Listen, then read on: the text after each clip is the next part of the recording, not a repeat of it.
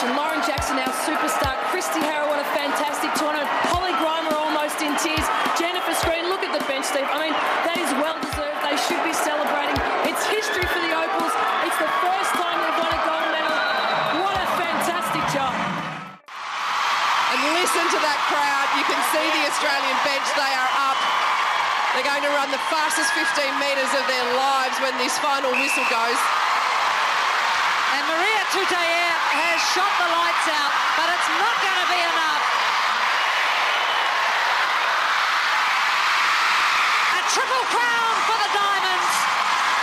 Australia. I couldn't think of any uh, two individuals who um, I would want to, to be part of this. Um, two great leaders, two great coaches in the Australian high performance system, Jan Stirling and Lisa Alexander, who've both taken um, their respective teams to the very heights of um, number one in, in, in, the world.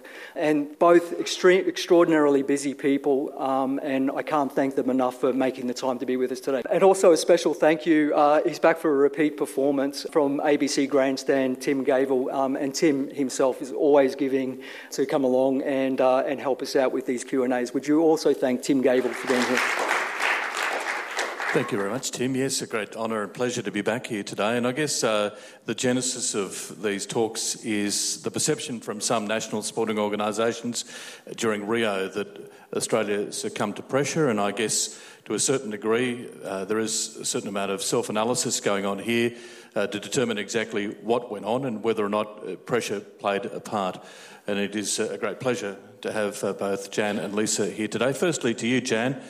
Uh, with basketball and with the overall performance of Australians at the Olympic Games in Rio, did you think that the, the pressure got to Australian athletes and Australian teams? Well, it's hard for uh, another individual to make comment on that in terms of you don't know their mindset. But um, I think uh, Rio, everyone knew Rio was going to be uh, a challenge in terms of the environment. So I'm sure all teams did their due diligence with preparation Oh, look, I have a different view uh, when we all talk about, oh, you know, how did they handle the pressure? I think reality is for successful teams is they have expectation. Um, so for me, there's a fine line difference between pressure and expectation. Um, and I think most teams that went over there realised that, uh, you know, there was some expectation on them, and then it's a matter of uh, how that's managed individually and then collectively as a group. One of the things I think elite sport hasn't done enough of, and that's uh, mental preparation.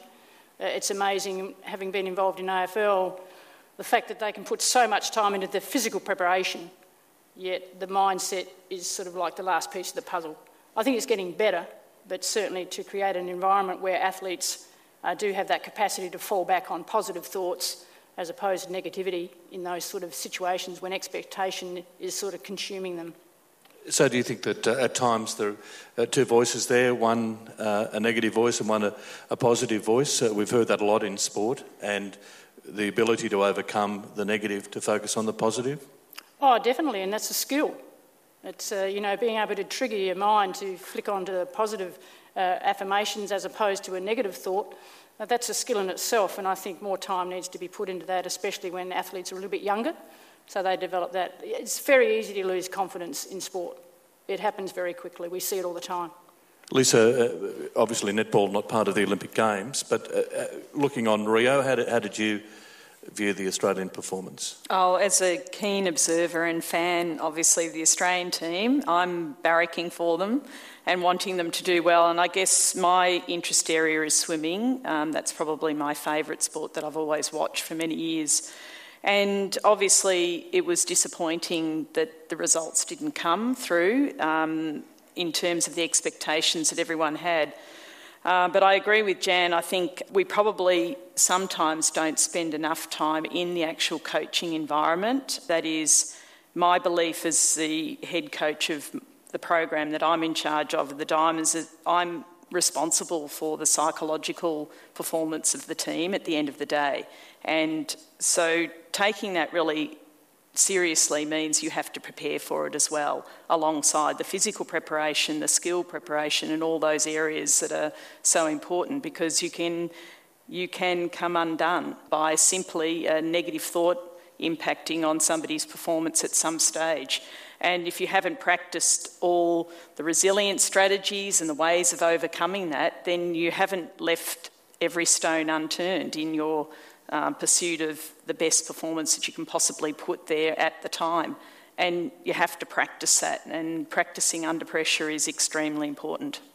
Is there more to it than simply getting to know the athlete and what makes them tick, do you think? Um, I think it's a lot of that. I think the relationship between the coach and the athlete is extremely important, and knowing each other well uh, because it's a partnership.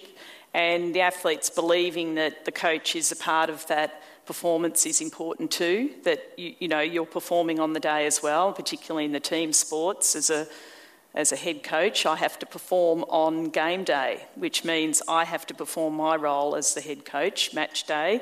So, really, my psychological, my own individual performance needs to be adhered to and what was going to make me make the right decisions at the right times. And the athletes have to feel that uh, I guess, strength from that preparation that you as an individual undertake as a coach, but also that you are encouraging that response from your athletes as well, and then collectively as a group to implement the game plan as well. Now, you both uh, came from a playing background into a coaching um, background. Uh, I just wanted to find out from you, Jan, uh, you were the first from memory to be uh, an Australian basketball player who then went on to become coach of an Australian team in women's basketball. Uh, just, I guess, your experience as a player coming in to coaching, uh, do you take much of what you learned as a player uh, in, into the coaching game? Oh, look, you certainly do, but um, I, I, suppose I came through an era where if you were playing senior basketball, then you had to coach a junior team. Now, I just happened to crack a senior women's team in the South Australian Seaball League, if we want to call it that, and when I was 13. So I had to then go back at 13 and learn how to coach the under 10s. so um, I, I, sort of had, came through with a, a, coaching background, I suppose. But I think you do. You learned uh, uh, the main thing I think you learn as a coach when you've been a player is probably how to prepare better and what not to do. Um, so you, you draw on that and make sure that you can perhaps uh, support your athletes, not make the same mistakes that you perhaps made as an athlete. Um, so I think that's a, a, challenge in transitioning that across to your coaching. So, was there anything a coach said to you that has lived with you through your coaching career? Well, again, in my era as a player, if a coach, if my coach coached me now, he'd be in jail because it was very, the things you got called and the, the abuse that you did. I was just, I, I, had a permanent name of knucklehead, and I was a point guard. I was supposed to be smart, so uh, it was. Uh, but what you do learn is that uh, I learned one thing from uh, that particular coach who coached, coached me in an Australian team as well, and he said, "Jan, the day I stop pushing you." as an athlete is the day I've lost interest. So I, that sort of rested with me.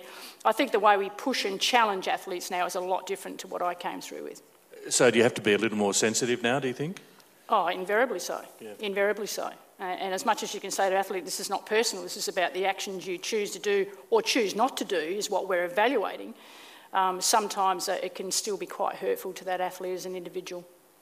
Is there a coach outside your sport that you thought, well, I'd like to emulate some of the things, some of the attributes that they have? Oh, look, I've had some wonderful mentors over time. I mean, David Parkin remains a good friend of mine, and, and, uh, and, and I loved his passion for the game. I'm not sure what he always said was right, but, um, but also, um, you know, I've had some uh, other coaches. I mean, uh, I had the liaison of John Eales during my two Olympic campaigns, and, and uh, he's now coaching his daughters. So I learnt from him uh, quite a bit. But there's been so many wonderful coaches that I've been involved with and, and learned from that, you know, we're a sponge. Coaches have to be a sponge, and it's a continual learning environment. And as long as you take that approach in everything you do in life, I think you're in pretty good shape. Do you have to be paranoid as a coach, do you think? Always looking, wondering what's happening behind you? God, I hope. No, I wouldn't think so. Paranoid, that's a bit of a strong word. Um, I think you have to be inquisitive and curious. Uh, I think all coaches could, should cross fertilise. I mean, I spent just as much time watching soccer pro training programs and, and uh, you know, squash, for heaven's sake, because squash is in a, a, stance that we use all the time. So I think, I think the idea of cross fertilising and watching how other coaches get the best out of their athletes is probably a really uh, an important learning curve for all of us. What about you, Lisa? You came from a, a netball background into, into coaching. Do, do, you think you were ready to be a coach as a player? You, you learned a lot as a player to become a coach? Yeah, I was fortunate, I guess, to be thrown into the coaching field pretty young as well. Um, again, the expectation was if you played with your club that you had to coach the juniors, so that's what I did.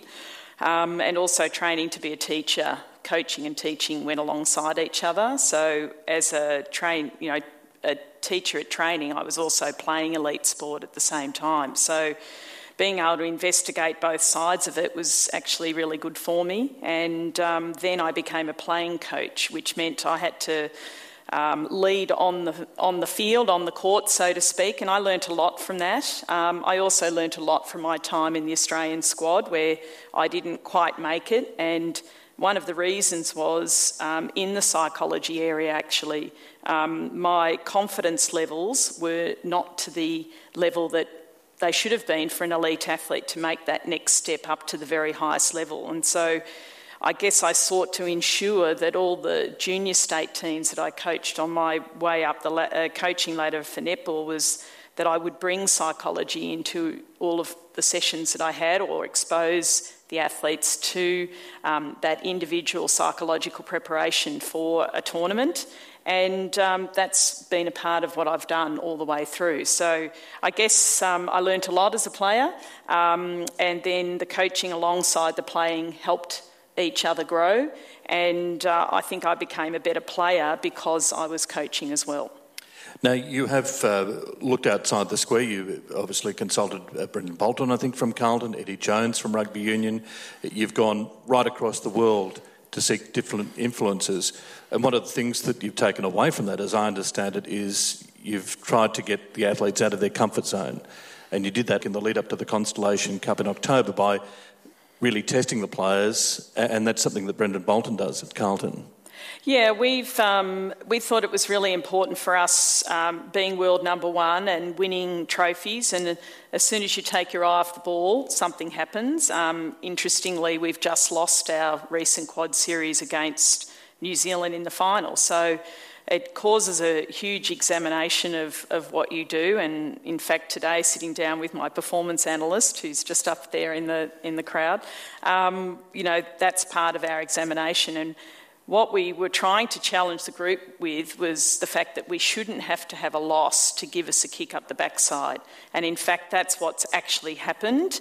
Um, sometimes, you know, just even the suggestion of that can uh, influence athletes to behave in that way. So when we're examining things, we're not just doing them for the sake of it, we're trying to really influence the environment and our system that we have so that it's a, it's a positive influence at the end of the day. And one of the things that we have learnt is the fact that we need to become more frustrated at training in order to, for us to be performing at our best when it matters under pressure. And I guess this recent quad series has actually served that purpose for us. And it enabled us to have the language to talk about it at our very next training session that I took with the Melbourne based Diamonds, at least, uh, we've also had a change in personnel so that everyone understands that you know performances are expected at that highest level, and that you know if if you are not accountable for your performances, it might be that you are omitted from a team, which is what's just happened as well.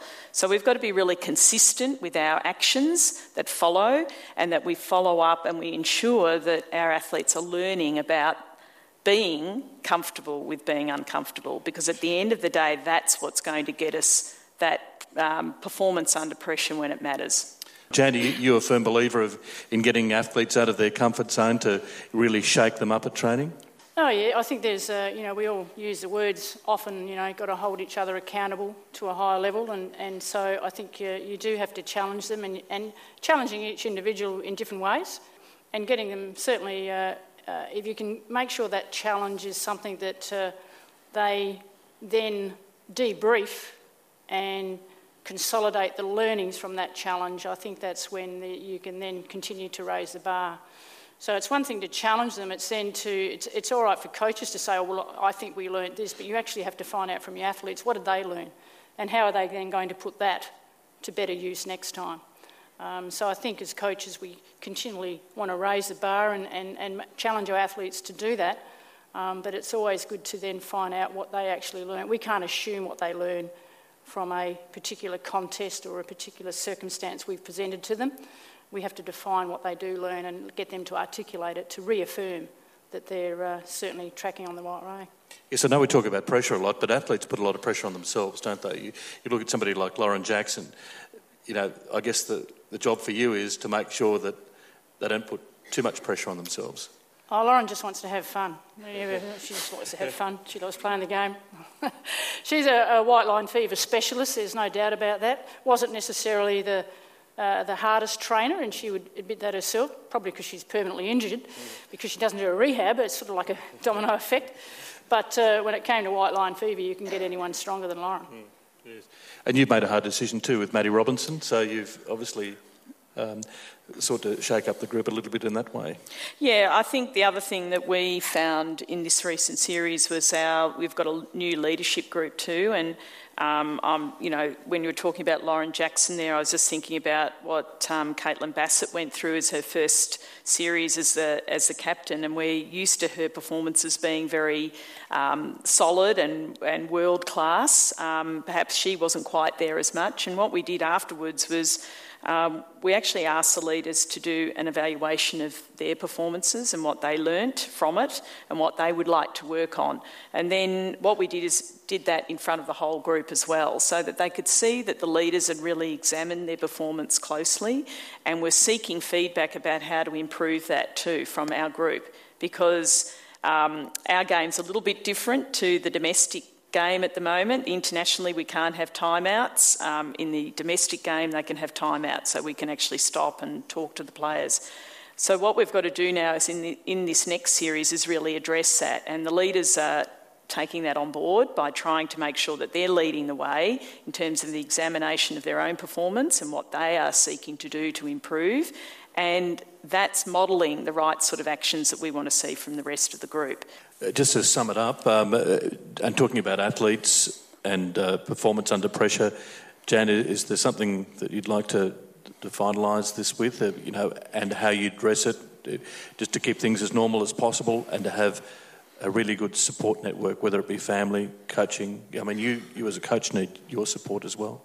Yeah, I think so. I think it gets back to you know, things that I've already touched on, and that is to make sure that they're very comfortable with knowing that there's a lot of support around around them, um, making sure they can have those touch points with their family and friends, uh, and certainly just reaffirming there's a very good reason why they're in the mm. team, uh, and that is that they're very capable and uh, they're certainly representing their nation is a, is a time that they won't get again uh, in terms of uh, making sure that they understand that you know their inner confidence is, is what's going to get them over the line and uh, we can reaffirm that all we like and and, and they need to work with each other and have, you know, the buddy system to help them so that, again, if I'm showing anxiety, my buddy next to me is going to say, hey, you're okay. Um, because the mental side of the game is absolutely vital. Uh, and making sure all you worry about as a coach is whether they're going to mentally cope. I don't usually the skill factors doesn't worry me too much, but if they're tuned in mentally, then you know you're in really really good shape. And and whatever you can do as coaches to make sure they're calm and they're ready to play, um, that's the challenge that you all face. Lisa?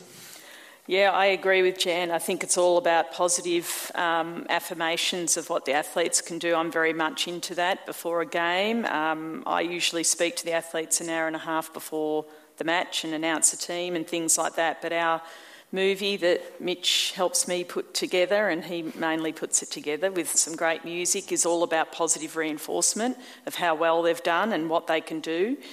Um, because at the end of the day, you need their strengths out there. We need them humming together. Um, and as I guess the conductor of the orchestra, which I try and create that atmosphere for them of success and, and that they're ready and they're prepared then I've done my job, and then I've got to make sure I make the right decisions at the right time in a match. And so I need to be prepared as a coach for that as well. Well, thank you very much, uh, Lisa and Jan. Thank you.